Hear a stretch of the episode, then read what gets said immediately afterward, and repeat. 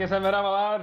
Burası Vanagate Podcast ve yeni bir bölümde daha karşınızdayız. Saatler 2'yi gösteriyor. Gecenin köründe çok önemli bir şey için buluştuk ve iki bölümlük ufak mini bir seri yapacağımız ve saygılarımızı sunacağımız, sizleri bilgilendireceğimiz e, muhteşem bir e, çıkmakta olan, önümüzdeki günlerde gelecek olan Last of Us oyununun ikinci partı için toplandık ve oyunun te en başından beri geleceğiz.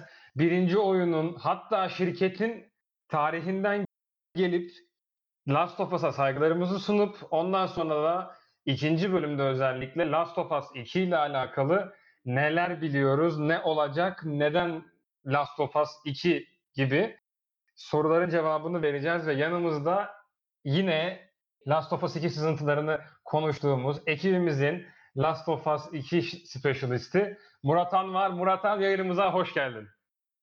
Hoş bulduk Utku. Nasılsın?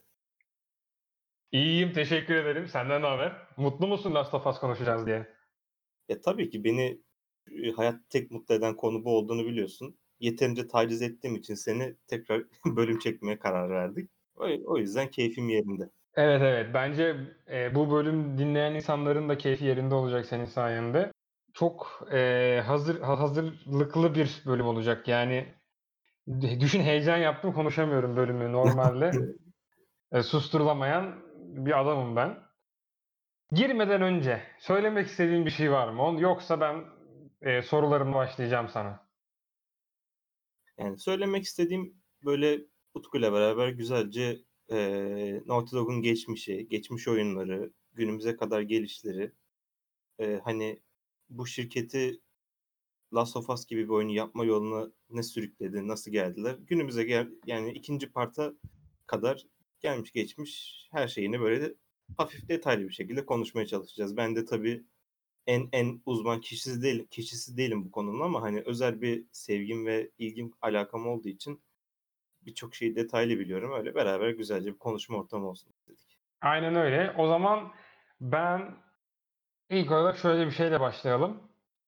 İlk, ola- ilk önce oyundan da önce e, Naughty Dog'dan konuşalım birazcık. Çünkü Naughty Dog daha önceden Naughty Dog değildi. Hı hı. Na- Sonradan da Naughty Dog oldu ve Naughty Dog Last of Us önceden Last of Us'dan önce de çok başarılı bir oyun serisine sahipti zaten. Hı hı. Ama bu bahsettiğim şeye kadar yani Last of Us Last of Us'tan önceki olan serisine kadar niye oyunun adını vermiyorsam gizem yaratıyor falan. E, ne oldu yani Naughty Dog nereden geldi? Naughty Dog ne zaman oldu? Bize anlatır mısın biraz?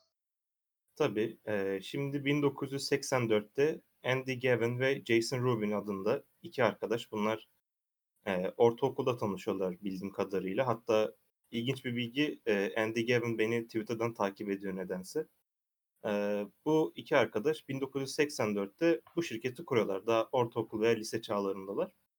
Hani kendi çaplarında minik minik şeylerle uğraşıyorlar eğlencesine. Andy Gavin eee, daha çok programlama kısmında eee, daha yetenekli. Jason Rubin de oyun dizaynı, oyun tasarımı, hikaye gibi konularda ilgisi var. Hani beraber güzel bir takım oluşturuyorlar. İlk başlarda ya- yarattıkları oyunlar bizim çok bilmeyeceğimiz tarzda işte Apple 2'ye çıkmış ya da DOS, Amiga, Atari tarzında platformlara getirdikleri oyunları var. Hani kendi ayaklarının yere değmesi PlayStation 1 zamanını falan bul- buluyor. Peki e, ayaklarının yere değmesini sağlayan şey oldu. PlayStation 1'den sonra ne değişti hayatlarında? Neler yaşandı? Şimdi şöyle e, eskiden eski konsollarda bir e, maskot oyun türü veya maskot oyun ismi gibi şeyler vardı. Olaylar vardı. Ne gibi? Mesela işte Nintendo'dan hatırladığımız Mario oyunları veya Zelda oyunları. İşte eskiden Sega'nın konsollarındaki e, Sonic oyunları. Bunlar hep maskot türü oyunlardı. İşte konsol deyince, o konsolun ismi duyunca akla gelen ilk isim, ilk e, görseller, karakterler vesaire. PlayStation genel olarak yeni bir konsoldu zaten. Hani böyle bir maskot bulma arayışındaydı. Farklı stüdyolara yaklaştılar vesaire. Ee, Naughty Dog'la da konuşmuş, konuşmalarında e, nasıl bir maskot yaratılabilir diye düşünmüşler vesaire ve e, Universal stüdyoları bildiğimiz Universal Film Stüdyosu'nun anlaşmasıyla Crash oyunlarını çıkardılar. Naughty Dog Crash oyunlarını geliştirdi. Universal'da paylaşımcılığını yaptı. Bunlar PlayStation 1 konsoluna özel oyunlardı. Zaten Crash oyunlarını hepimiz biliyoruz. Aynen. Crash 1, 2, 3 World çıktı. Üçüncü oyun çıktıktan sonra Universal paylaş, paylaşımcılık anlaşmasını bitirdi ve Naughty Dog son olarak Crash Team Racing oy- oyununu çıkardı. Bunu bu sefer Sony kendisi bizzat paylaşımcılığını üstlendi. Ve Crash isim haklarında şöyle olaylar var. Universal paylaşımcılığının paylaşımcılık hakkına sahipti vesaire bunları Activision'a sattı. Artık ne Naughty Dog'un ne de PlayStation'ın Crash'le bir alakası kalmadı. Ve bu dönemde de PlayStation 2'ye geçilirken de tekrar yeni bir oyun arayışına geçtiler. Bu arayışlardan bir e, döneminde de işte bu Jason Rubin ve Andy Gavin konuşuyorlar. Hani nasıl bir oyun yapabiliriz, nasıl geliştirebiliriz, yeni bir platforma geçiyoruz. Hani bu platformun gücünü nasıl kullanabiliriz derken bu sefer birazcık da hem e, böyle aksiyon platform tarzı bir oyun yaratıp hem de birazcık daha hikayeye ağırlık vermek istediler ve Jack and Dexter diye bir seri geliştirdiler. Bu Jack and Dexter aslında teknik anlamda o dönemin en en üstün oyunlarından biriydi çünkü hani hem büyük bir hikayeye sahip hem geniş ve açık bir dünyası var hem de hiç bir yükleme ekranı yok. Hiçbir zaman bir yere gidip işte siyah bir ekran gelip işte loading falan demiyor. Sürekli sürekli sıralı bir şekilde devam eden tek oturuşta hiçbir yükleme ekranı görmeden bitirebileceğim bir oyun. Hani o, o dönemin hani en kral özelliklerinden biriydi o oyun için ve e, Jack, Jack serisi oldu artık bu. E, Jack and Dexter ismini bırakıp Jack 2'ye geçtiler. Jack 2'de de bu sefer şeyleri ilham kaynakları biraz GTA oyunları oldu. Yine açık bir dünya yaptılar ama bu sefer işte daha karanlık tonlara ilerlediler. Karakterin silah kullanabiliyordu. E, daha karanlık alt tonları vardı. Üçüncü oyun da aynı bu şekilde oldu. Üçüncü oyunu bitirdiklerinde Jason ve Andy stüdyoyu PlayStation'a sattılar komple ve kendileri stüdyodan ayrıldılar. Bu sefer hani ilk defa stüdyo Jason ve Andy'nin liderliği olmadan ilerleyecekti ve PlayStation 2'ye son bir oyun çıkardılar. O da Jack X Combat Racing diye bir oyun. Hani işte birçok seride görüyoruz. Mesela bir oyun çıkıyor sonra o oyunun yarış oyunu çıkıyor. Hani az önce de bahsettiğim gibi Crash Team Racing var. Ondan sonra Mario Aynen. Kart var. Sony'in Sony'in yarış oyunları var vesaire. Hani bu tarzda bir yarış oyun çıkarmak istediler ama hani daha gerçekçi, birazcık daha yine bahsettiğim o karanlık alt tonlara sahip olan bir yarış oyunu çıkarttılar. Hani ortalama bir resepsiyon aldı. Puanları ortalamaydı. Fanlardan da yine aynı seviyelerde bir beğeni topladı ama bu hem tek başlarına olmanın hem de konsol döneminin sonuna yaklaşmalarının bir şey gibiydi. Ürünü gibiydi diyelim. Bu arada e, Jack and the Dexter başladığında 2001'di. PlayStation 2 ile birlikte geldi. Evet, evet. Şu an senin bıraktığın yerde de 2005'e geldik. Yine evet. PlayStation 2'deyiz ama PlayStation 2'nin son dönemlerindeyiz. Jack X. Combat Jack X Combat Racing geldiğinde yıl 2005'ti. Hı hı. E, ondan sonra yine bir şeyler oldu Naughty Dog şirketi Evet. için. Şimdi bu bahsettiğim hani hikayeye ağırlık verme olayının üstüne daha da gittiler bu sefer de. Biz e, sürekli hani Naughty Dog'un geçmişine baktığında eski oyunların üzerine bir tık ekleyerek, bir tık ekleyerek, bir tık ekleyerek geliştiklerini görebiliyorsun. İlk platform oyunu yaptılar. Sonra hikaye ağırlıklı bir platform oyunu yaptılar. Ardından birazcık daha komplike elementlerin katıldığı e, bir oyuna dönüştü Jack serisi. Şimdi de PlayStation 3 gibi bir güçlü konsolun tüm gücünü kullanabileceğini istedikleri bir oyun yapmaya amaçladılar. PlayStation da bunun arkasındaydı ve 2007'de Uncharted serisiyle yoluna devam etti Naughty Dog. Bu hani Uncharted serisi zaten yani isminden çok detaylandırmaya bile gerek yok. Hemen hemen hepimizin bir şekilde duymuş olabileceği bir isim. O dönemin teknik anlamda en gelişmiş oyunlarından biriydi. Yani ben hatırlıyorum e, basının çağrılıp oynanışını izledikleri halleri de böyle patates kalitesinde kameralarla çekilmiş insanlar oynuyor. İşte Nathan Drake ana karakteri küçük bir su birikintisine giriyor. O su birikintisinden çıktığında bir bakıyorlar pantolonu ıslanmış falan. Wow şudur budur insanlar çok şaşırıyor. O dönemin Yani çok ileri teknoloji bir oyunuydu. Ve Tabii o sırada zaten yılda ben yine takip edeyim. Yılda 2007 ilk oyunla birlikte Aynen. PlayStation, PlayStation 3 oyunu bu zaten. aynen öyle. Ee, konsol geçişi de sağlandı. Hı hı. Yeni bir platformda iyice hem teknik anlamda hem de hikaye anlatımı anlamında çok üstün noktalara gelmeye başladılar. O dönemin şartlarına göre bahsediyorum tabii ki. İlk defa işte motion capture teknolojisi kullanıldı. Elbet hepimiz görmüşüzdür bu sahne arkaları videolarını. İnsanlar beyaz bir stüdyoda ol- oluyorlar, özel kostümler giymiş oluyorlar vesaire.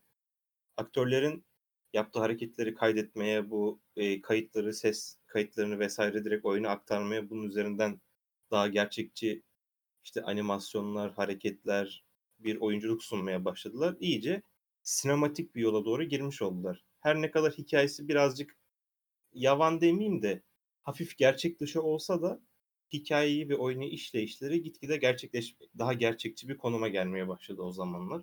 Sonra ardından Uncharted 2 çıktı ve 2009 yılında ki Uncharted 2 de en azından Last of Us kadar zamanda övgü görmüş bu oyun. O da kendisi 200'ün üzerinde bir işte yılın oyun ödülü vesaire gibi bir sürü övgüler almıştı. Ve hani onda da neredeyse PlayStation 2'den 3'e geçme farkı kadar bir farkla yeni oyuna geçtiler. Hem grafikler hem animasyonlar hem oynanış, müzik, sinematikler, hikaye çok çok ayrı boyutlara ulaştı ve benim gözümde şu günümüzdeki Naughty Dog'un en büyük temelleri Uncharted 2 ile atılmıştı. Tabii zaten Uncharted e, Naughty Dog'un hayatını da yani Sony'nin satın almasıyla bir alması bir ilk level. Uncharted Hı hı. 2'nin gelmesi ikinci bir seviye oyun için. Bu arada bence bu çok ilginç bir şey. 2007, 2009, 2011 ve iki, i- i- 2012'de ve 2013'te de aynı şekilde yani arada 6 sene var. PlayStation 3 hala hakim bütün bu döneme 6 sene içinde. Hı hı. Şu an bize çok uzun gibi geliyor çünkü şu an 6 ayda bir şey Xbox falan şey çıkarıyor. Xbox A, Xbox A Plus, Xbox 2A Plus falan diye konsol çıkarıp duruyorlar. Hani e, şimdi biz bu zamandan konuştuğumuzda bizim gibi insanlar için çok uzun bir süre geliyor. Eski bunu düşününce ama 6 sene içinde aynı konsola oyunlar çıkarıp bu oyunlarla kendi kategorisinde yani ve PlayStation 3'ü domine eden bir şirketten bahsediyoruz aslında burada. Evet.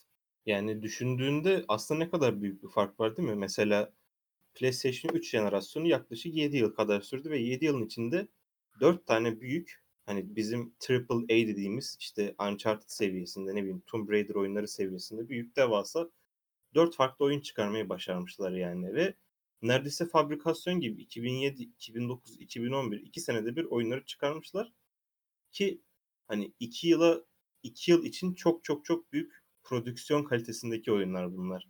Ama mesela benim Uncharted 2 için dönüm noktası demem dediğim şeylerden biri de şu. Hani bir stüdyoda genelde orta, hani ortalama bir stüdyo diyeyim e, 150 kişilik, 200 kişilik bir stüdyodan bahsediyoruz. Bu stüdyo genelde bir oyun üzerinde çalışır. Uncharted 2 2009'da çıktığında şöyle bir şey yaptılar. Dediler ki biz stüdyoyu iki, iki takıma ayırıyoruz. İşte atıyorum 100, 200 kişinin 150 kişisi Uncharted 3'te çalışmaya devam edecek. Siz 50 kişi de bize yeni bir oyun konsept, konseptiyle geleceksiniz dediler ve bu 50 kişilik tabii ve misal olarak konuşuyorum ben 50 kişiyi de bu 50 kişilik takımın lideri de Neil Druckmann ve Bruce Straley adındaki iki kişiydi. Bu iki Naughty Dog çalışanıydı. Bu iki arkadaş ilk başta spesifik bir oyun görevi veriyorlar. Diyorlar ki Jack and Dexter serisini günümüze geri getirin arkadaş. Hadi bakalım bize bir oyun konseptiyle gelin. Biz bunu Uncharted 3'ten çıkacak sonraki oyunumuz yapmak istiyoruz. İki takım halinde daha seri bir şekilde oyun geliştirmek istiyoruz diyorlar. Yanlış hatırlamıyorsam 5-6 ay boyunca Jack and Dexter serisi hakkında konsept çalışmaları, dizayn çalışmaları, hikaye, senaryo çalışmaları vesaire bir sürü şey yapıyorlar. Ama hani farklı bir dönemdi. Şöyle diyorum ya işte sürekli bir üstüne bir üstüne bir üstüne koya koya ilerlemişler.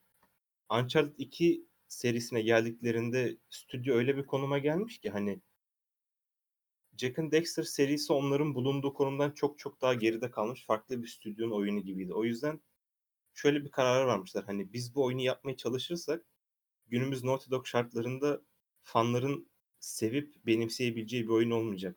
Köklerinden çok uzaklaşmış olacak ve biz bu serinin hak ettiği şekilde bir oyun yapamayız. O yüzden farklı bir konsepte ilerleyebilir miyiz diye sormuşlar stüdyo liderine. Tabii dinleriz hani ne yapıyorsunuz, ne yapmak istiyorsunuz bize anlatın diye.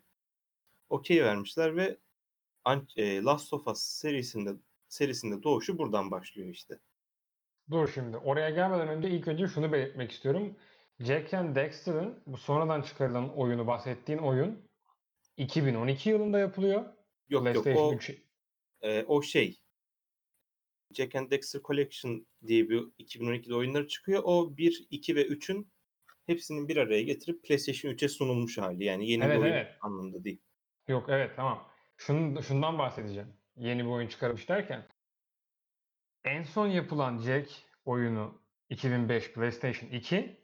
Hı hı. Adamlar bunu 2012'ye taşımışlar PlayStation 3'de. Evet. Ya Böyle değişik de bir bir şey yapmışlar bu kadar yıl geçtikten sonra aradan. Bu arada asıl bahsetmek istediğim şey Uncharted 2'nin aldığı ödüller- ödüllerden bir iki tanesini söylemek istiyorum. Tabii. Uncharted 2'de VGX'ten yılın oyunu en iyi PlayStation 3 ödülü, en iyi grafik ödülü gelmiş ve BAFTA'da oyun 4 ödül almış.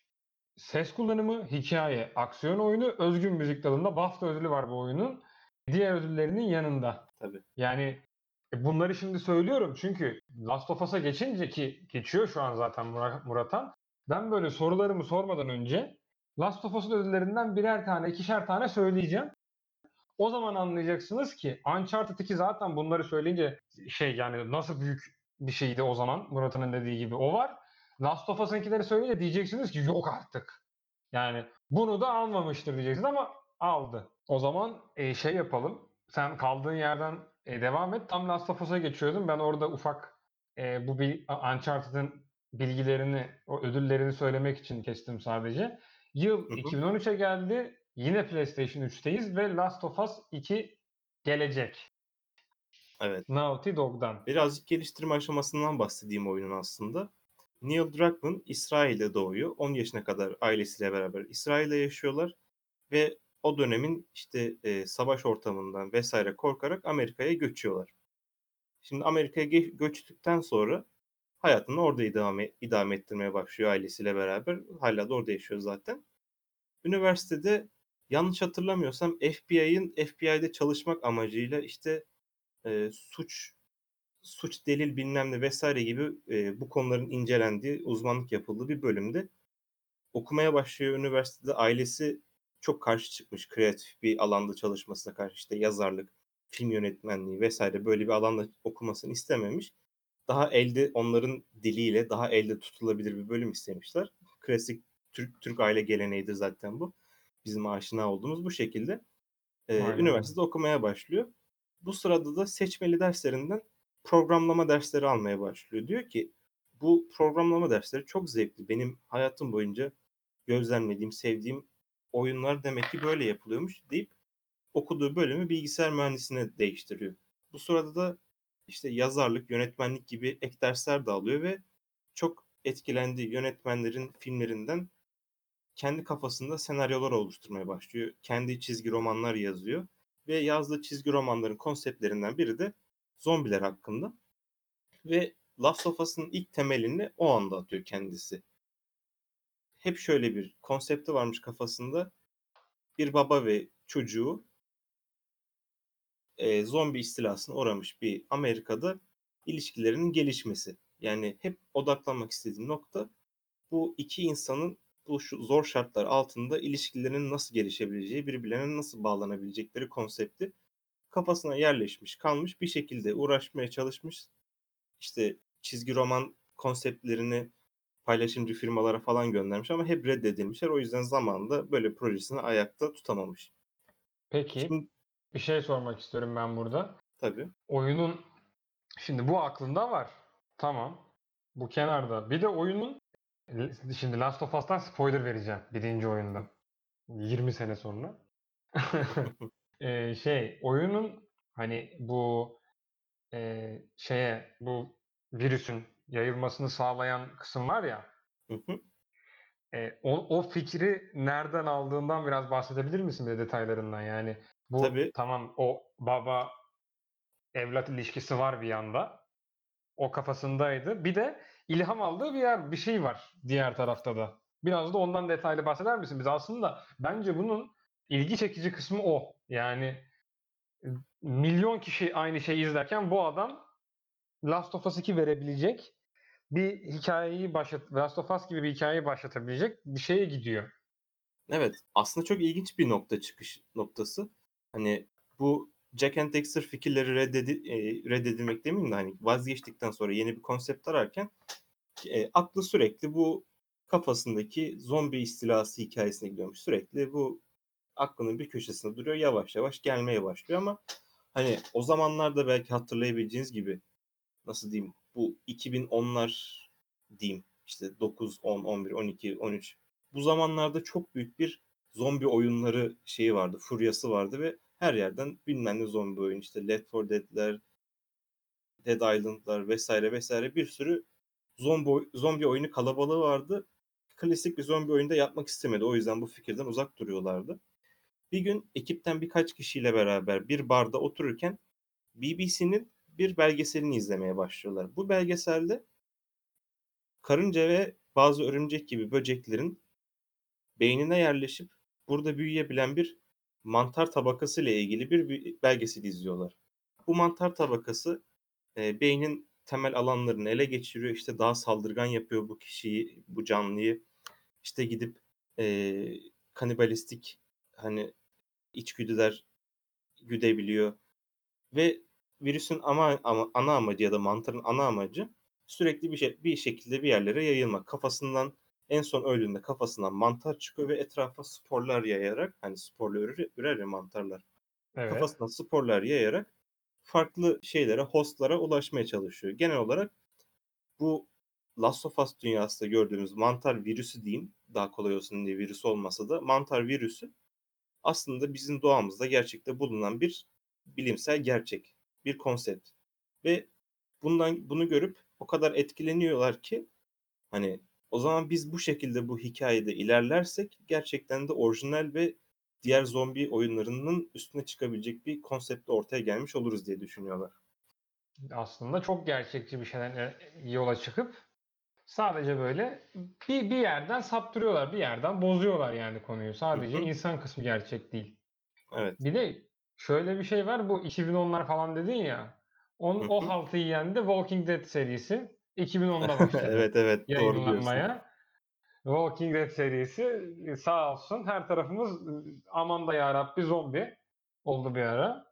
Evet. Teşekkürler yapımcılarına. İşte bu e, söylediğin konseptle beraber oyunu yapmaya başladılar. Joel ve Ellie karakterini oluşturdular, oyuncuları seçtiler vesaire bildiğimiz oyun ortaya çıkmaya başladı. Şimdi iki takım halinde ilerliyorlardı. Uncharted 3 2011'in Kasım ayında çıktı. Ve Last of Us'ın da duyuru, duyuru tarihi Uncharted 3'ten önce olması planlanıyordu. Hani Uncharted 3 çıkmadan önce Last of Us oyunu duyurulacaktı ama bu hani Uncharted 3'ün heyecanından birazcık parça koparmasın diye Aralık ayına ertelendi. Hani iki ay sonrasına ertelendi. Ama şöyle güzel bir detay var. Uncharted 3 çıktığında hani plan şeydi ya Last of Us zaten duyurulmuş olacaktı. O Hı yüzden hı. Uncharted 3'te bir barda kenarda gazetede şöyle bir haber var. İşte ülke genelinde yayılan mantar virüsü diye bir şey var. İşte ölümler çok arttı, hızla yayılıyor vesaire diye bir Last of Us'a gönderme var. Ee, bu yapımcıların aslında oyundan çıkartmayı unuttukları bir detaymış. bu da güzel bir easter egg olabilir. Zaten ardından da Aralık ayında oyun ilk kez duyuruluyor. Zaten şey kendileri kabul ediyor değil mi bunu? Yanlış hatırlamıyorum ben. Kendileri kabul etmişti. Biz Tabii bunu tabii. unuttuk ya çıkarmayı diye. Aynen aynen biz unuttuk diye şey yapıyorlar. Kabul ediyorlar. Bir de ilginç bir detay daha söyleyeyim o zaman. Aralık ayında duyurulduğunda bir sinematik fragmanla duyuruyorlar. Yanlış hatırlamıyorsam hani oyun için bir grafik değil de CGI yapılmış. Hani bildiğimiz e, Witcher, çıkma, Witcher 3 çıkmadan önce hazırlanan CGI fragmanlar gibi bir fragman hazırlanmıştı. Tamam. Eee, güzel konsept, ilginç duruyor. Naughty Dog'dan olması ilginç. Daha yeni oyununu gördük. A, yeni oyun mu yapıyorlar vs. Bunlar güzel. Ama o zaman küçük bir, eee, drama yaratan olay vardı. Ellie karakteri Ellen Page diye bir oyuncu var bilirsin. Eee, Inception filminde oynuyordu. Evet. Veya Juno Juno diye bir film var. Kendisi orada da oynuyordu. Ellen Page oy Ellen Page'e çok benzediği için minik bir drama yaşandı orada. Hani Ellen Page çıktı dedi ki benden izin alınmadan benim görüntüm kopyalanmış vs. şu bu dediler ve ha hafiften Ellie'nin görünüşünü biraz değiştirdiler ama bence hâlâ ki çok da kabul edilen bir şey hâlâ Ellen Page'e oldukça benziyor. Çok benziyor zaten ya. Evet, evet. Ki bir ilginç bilgi daha vereyim o zaman. Yapıştır. O dönemde o dönemde tekrar PlayStation için geliştirilen Plis PlayStation'a özel olan Beyond Beyond Two Souls oyunu vardı. Orada da Ellen Page ana karakterdi mesela. Hâlihazırda bir oyunda oynuyordu. Peki bu Rivalry mi yani? Hadi madem Yok, onu yok. kullandılar biz aslında kullanalım falan. Öyle bir şey var mı? Bak bunu bilmiyorum çünkü. Yok, yok. Eee, sanırım o noktada Beyond Two Souls çoktan duyurulmuştu diye hatırlıyorum. Zaten ikisi de PlayStation'a özel geliştiriliyordu. Okay. Be ben şimdi şeye başlayacağım. Last of Us 2'nin kazandığı ciddi ödüllerden birkaç tanesini söylemeye başlayacağım. Sonra devam edeceğiz. Tamamdır. Eee, mesela Game Critic Awards'da E E3 2012'de yayınlanan her şeyi almış. Evet. onlara göre. Her şeyi ciddi anlamda almış. Onun dışında, eee, 31. Golden Joystick ödüllerinde en iyi çıkış yapma, en iyi hikâye anlatımı, yılın stüdyosunu almış. Diğer kategorilerde adaylıkları var. Başka ne söyleyeyim mesela? Bir tane daha söyleyeyim. GameSpot'ta GameSpot'un da en iyi PlayStation yılın en iyi PlayStation 3 oyunu ödülünü kazanmış. Eee, diyerek bırakayım. Ha bir de mesela Forbes'tan Forbes'un Best Video Game Shooters of 2013 e ödülünü almış diyeyim. Devam ederim çünkü hepsini söylesem 45 dakikalık ben konuşuyor olacağım. Yani podcast'ı üç podcast'ı 3'e böleceğiz mecbur. Evet, sırf şey Last of Us ödülleri diye bir bölüm. Bir tek ben konuşuyorum. Başka hiçbir şey yok. Şimdi, eee, bu Last of Us 2 Last of Us 2 diyorum. Last of Us çıkmadan önce stüdyo içinde şöyle bir algı varmış. Hani Naughty Dog'u bitirecek oyun bu arkadaşlar. Çok ciddi bir risk alıyoruz bu oyunu yaparak ve hani geri dönütlerin kötü olma ihtimali çok yüksek ama ne yapalım artık girdik bu yola bir şekilde çıkacağız diyerek çıkışa çıkış tarihine korkuyla yaklaşıyorlar. Kaynağı ne peki bu korkunun? Ha, şöyle açıklayayım. Şimdi mesela son son yıllarda arada sırada gördüğümüz sorulardan biri işte video oyunları sanat mıdır vs. böyle sorular soruyoruz ama 2013 dönemini düşündüğümüzde bu tarz soruları görme ihtimalimiz çok daha azdı. Çünkü video oyunu endüstrisi diğer medya türlerine kıyasla işte müzik, tiyatro, film, kitap bu tür, eee, eğlence endüstrisi veya medya platformlarına kıyasla çok çok yeni bir platform. O yüzden hâlâ video oyunları endüstri içinde kendi alanını keşfetmekte. Hâlâ video oyunlarıyla yapabileceğimiz şeylerin sınırlarını, eee, uçlarını keşfetmeye çalışıyoruz.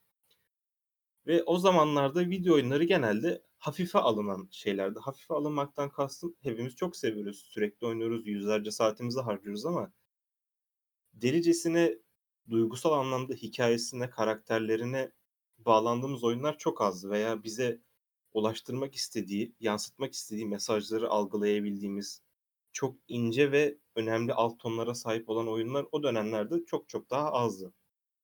Bir de Last şöyle bir şey var. Hı. O bahsettiğin tarihlerde şimdi, eee, konsolları falan da düşünürsek, bilgisayarları falan da düşün şimdi. Hı. bu sanat meselesine gelirsek yani atıyorum sen bir sanatçı sen bir mesela çizersin tamam mı? Hı hı. Bir biş yani veya ressamsın vs. Sanat sen yapsan da onu gösterebileceğin veya işleyebileceğin bir makinen yok. Yani Tabii, o tabii. zaman bundan bahsetmek de o hani görsel anlamda da pek mümkün değil. Tabii, yani şöyle düşün, mesela sen bir ressama gidiyorsun, istediğin kafanda ne varsa "O resmi çiz kardeşim." diyorsun, tamam mı? Yani sen kendi sanatını ortaya dök diyorsun. Adam işte, eee, sarı renk boya kullanacak. A, üzgünüm sarı rengi bizim tuvalimiz kaldırmıyor, sistem kaldırmıyor diyorlar. Hani mesela oyun yapmak böyle bir şey. Sürekli teknik anlamdaki eee, sıkıntıları ve limitlerden dolayı ne eski konsollara daha çok gidildikçe bu limitlerle daha çok karşılaşıyordu ama hani PlayStation 3 dönemin sonlarına yaklaşınca teknik anlamda konsoldan o kadar bir güç alabilmeye başladılar ki hani oyunlarda gerçekten neredeyse film kalitesinde ürünler sunmaya başlamıştı. Bir de değineceğim konulardan biri de hani Last of Us'ın en büyük amaçlarından biri seni seni zorla işte bu iki karakter birbirlerini çok seviyorlar. Birbirine baba ve kız olarak aşık oluyorlar. Hadi kardeşim bunu yala yut demiyor. Ne yapıyor? Oyunu oynarken eli çantasından şaka kitabını çıkarıyor. Oradan birkaç şaka okumaya başlıyor. Beraber eğlenip gülüyorlar veya küçük bir mimikte bulunuyor. Ses tonundaki küçük bir değişiklik veya beraber yürüyorlar işte eli bir poster, film posteri gösteriyor. O film hakkında konuşuyorlar vesaire. Böyle minik minik güzel anlarla sen kendin zaten o ikisinin ilişkisinin geliştiğini kendi gözlerinle görüyorsun. Ve korkularından biri buydu. Hani acaba yaptığımız şeyi acaba yaptığımız şey insanlar tarafından görmezden gelinecek mi? Acaba bizim bu kadar üstünde durarak hani eee bilinç altlarına yerleştirmeye çalıştığımız olaylar gerçekten yerleşecek mi yoksa sadece yüzeysel bir materyal olacak olarak kalacak mı diye bir endişeleri vardı çok ama tabii oyun çıktıktan sonra böyle bir endişeleri kalmadı. Hani beklentileri gerçekten çok çok düşük puanlar almakta oyun hakkında. Çünkü ya haklı haklı aslında bunu buna hak verebilirsin mesela. O dönemin şartı şimdi mesela söylemek olur mu canım öyle şey falan demek çok kolay da. O zamanki hal zaman o zamanki oyunları düşünürsek çok şey yoktu. Şu an mesela ona çok döndü. Senaryo odaklı detaylarda kaybolan gamer geek e, müşterinin, oyuncuların hoşuna gidecek oyunlar yapmak, aynı şekilde yaratıcıların da bu tarz detaylara inebilecekleri, bunun karşılık bulacağını bilmek çok önemli bir şey. Bu Tabii. ya- yapımcı şirketler için ama o zaman hani buna şey diyebilirdi insan. Bu ne ya bu kadar detayla niye uğraşayım ben diyebilecek de bir kitle Evet. vardı. Hala var. Hala da var bu kitle.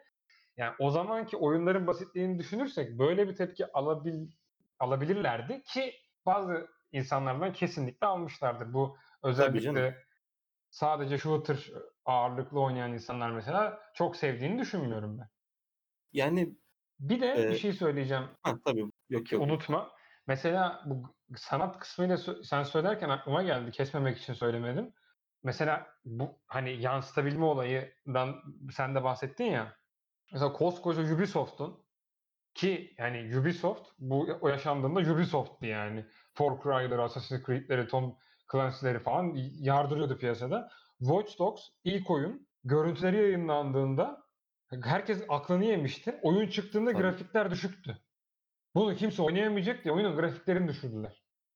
Bayağı Tabii. bayağı düşürdüler. Hı hı. Yani mesela bu büyük bir şoktu şey için. Kitle için yani böyle şeylerin yaşandığı ya- ben bu dediğim bu dediğim Last of Us'tan bir sene sonra yaşanmış bir şey. Yani Last of Us'ın çıkmasından bir sene sonra yaşanmış bir şey. Evet. Çok çok doğru böyle şeyleri düşünmeleri, tedirgin olmaları Hı yani. hı. Çok normal. Evet, yani mesela bir de mesela şunu söyleyeyim. İşte sevmeyen bir kitle olabilir. Ben kardeşim Last of Us oynadım. Bana hitap etmiyor denen bir kitle olabilir. Bu da az önce e, söylemeye çalıştığım olay da bir örnek. Hani endüstri çok yeni ve o kadar farklı oyun türleri var ki hepsi hikaye anlatmak zorunda değil. Sadece oynanış sunabilir. Ne bileyim bir Celeste oynayıp insan e, Last of Us hikaye şey Last of Us'ın sinematik hikaye anlatımını almayı beklemez. O yüzden bu oyuncu türlerindeki çeşitliliğin tamamen çok açılmadığı bir dönemde olduğu için böyle kucaklanarak karşılanacak bir oyun olmayabilir diye korkuları vardı ama işte bence Last of Us çıktığında bu aşırı duygu yüklü hikaye anlatımı da artık oyun dünyasının bir gerçeklerinden biri oldu. Mesela nasıl neye örnek verebilirim? Burada God of War'a örnek verebilirim. Spider-Man'e örnek verebilirim. Hellblade Senua's Sacrifice'a örnek verebilirim. Çok fazla Ay, evet ya. hikaye, oynanış ve sinematiğe önem veren oyunlar çıkmaya başladı ve bunun en büyük temellerinden biri hem Uncharted serisi bir nebzeye kadar hem de kesinleştiren büyük ihtimalle Last of Us'tı benim gözümde. E tabii. Bir de mesela sen diyorsun şimdi Last of Us'ı beğenmeyenler olabilir ama ben senin içinden Last of Us'ı beğenmeyen varsa ben gider sıkarım diyen bir Murat Han olduğunu bütün ekip olarak biliyoruz biz. Hiç şimdi saklama buradan şimdi. Podcast'tesin falan diye kibar kibar gidiyorsun. Ayıp ediyorsun. Ya tabii sıkarım ama hani şimdi ayıp ediyorsun.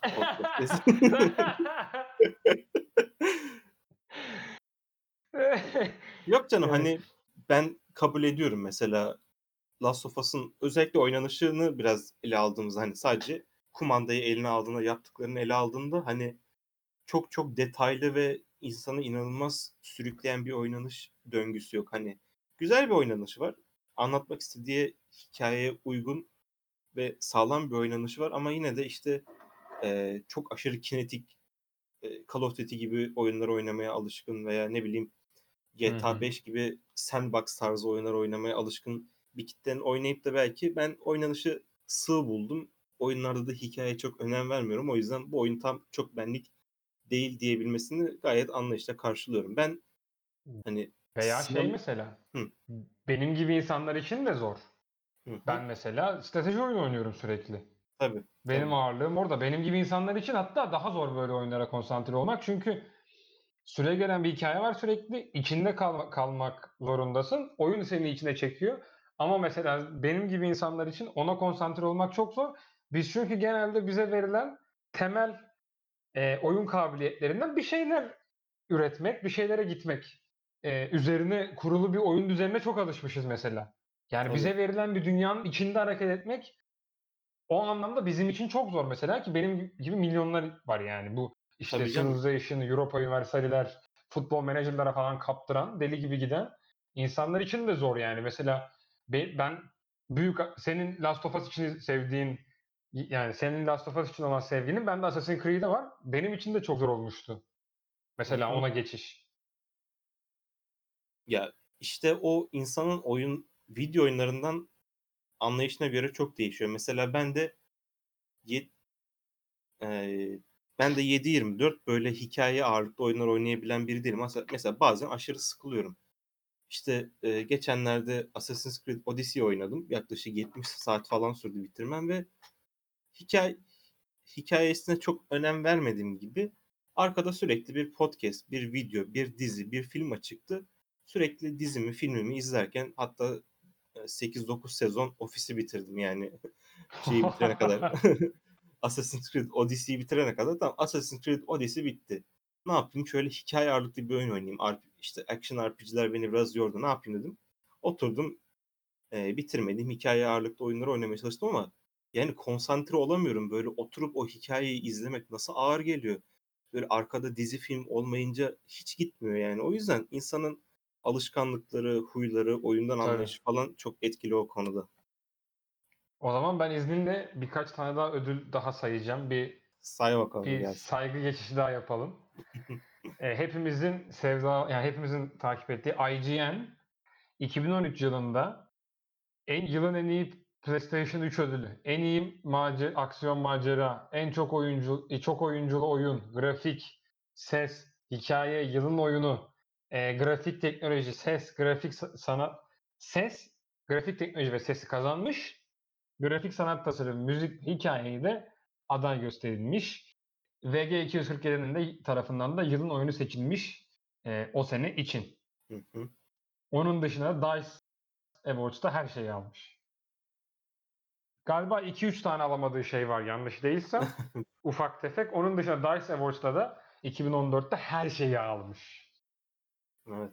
Peki şimdi öncesinden bahsettik.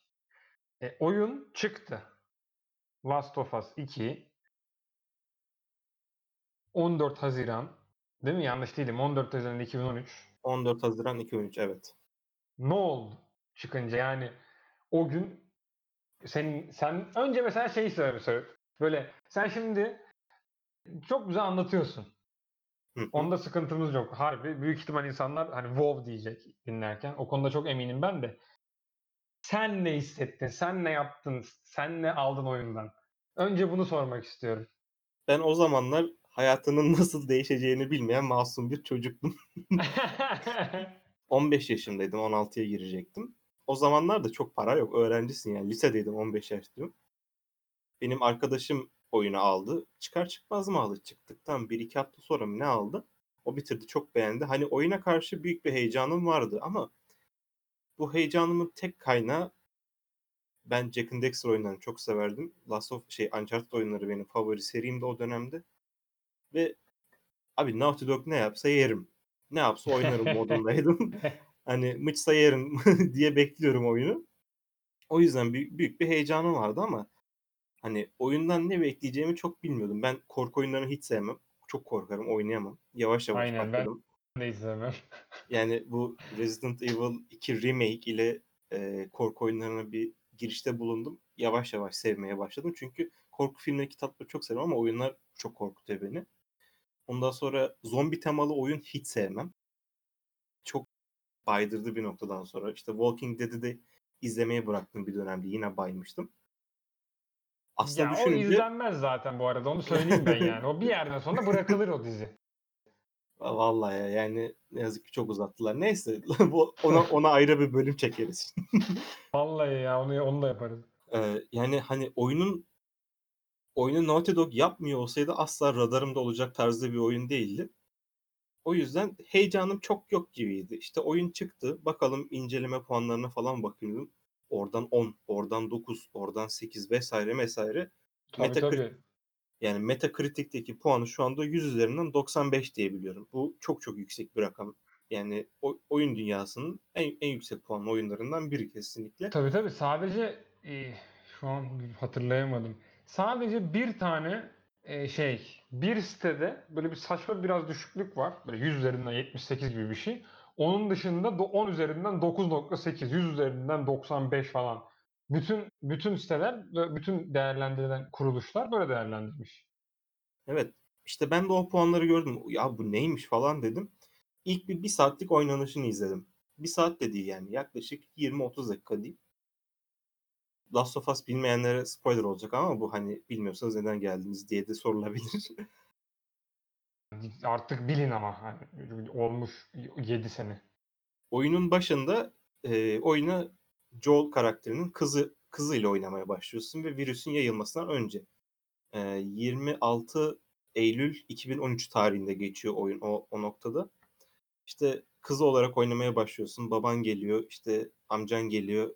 Bir karmaşa var seni arabaya alıyorlar. Texas'tan kaçmaya çalışıyorsunuz. Ve tam kaçacakken bir asker yollarını kesiyor. Komutanına soruyor. İşte bir baba ve kızı var ne yapayım komutanım diyor. Orada sen duymuyorsun ama işte asker itiraz falan ediyor. Sonra birden silahını kaldırdığını görüyorsun. Ateş ediyor ve Joel'ın kızı orada ölüyor. Ama öyle bir şekilde işlenmiş ki o müzik, oyunculuk, animasyonlar. Yani ben hiçbir filmde bile ekrana bu kadar kitlenip de hayranlıkla bir şeye bakıp izlediğimi görmemiştim. O orada bitti. O sahne orada bitti. Böyle dakikalarca kendime gelemedim ve seneler içerisinde insanların oynayışlarını, kendilerini oynarken çıkışlarını işte Let's Play'leri falan izlediğimde evrensel olarak bu sahneye herkesin tepkisi buydu. Ben o sahneyi gördüğümde bu bu değişik bir şeymiş kardeşim dedim. Ve hani arkadaşım oyunu almıştı. Ben de çıktıktan 2 hafta 3 hafta sonra e, valla tarihi bile hatırlıyorum. 7 Temmuz'da oynamaya başladım oyunu. Oh oh oh. Tarihi hatırlamam muazzam. Aynen. Eee, oyunu oynamaya başladım. Yarısına geldim ilk günde. Sonra da ikinci gün bitirdim ve hani oyun dünyasına dair tüm algım birden değişmişti o anda. Peki şöyle bir şey rica edeceğim. Tam olarak burada bırakmanı rica edeceğim. Last of Us 2'ye çıktı. Oyun geldi. İlk sahneyi muazzam anlattın duygusal bir şekilde. Burada keseceğiz. Buradan sonra da e, oyundan içeriğinden konuşup ikinci bölüm ikinci bölümünde bu e, bu mini serimizin ikinci bölümünde Last of Us 2'ye geçeceğiz. Dinleyen herkese teşekkür ederiz. İkinci bölümümüzde e, oyun tabii ki Last of Us 2 ön- çıkmadan önce e, yayınlayacağız. Orada da orada oyunla ilgili bilinen bilinmeyen duymak istediklerinizi işleyeceğiz yine. E, hepinizi ikinci bölüme de bekleriz. E, teşekkür ederiz. Görüşürüz. Görüşmek üzere.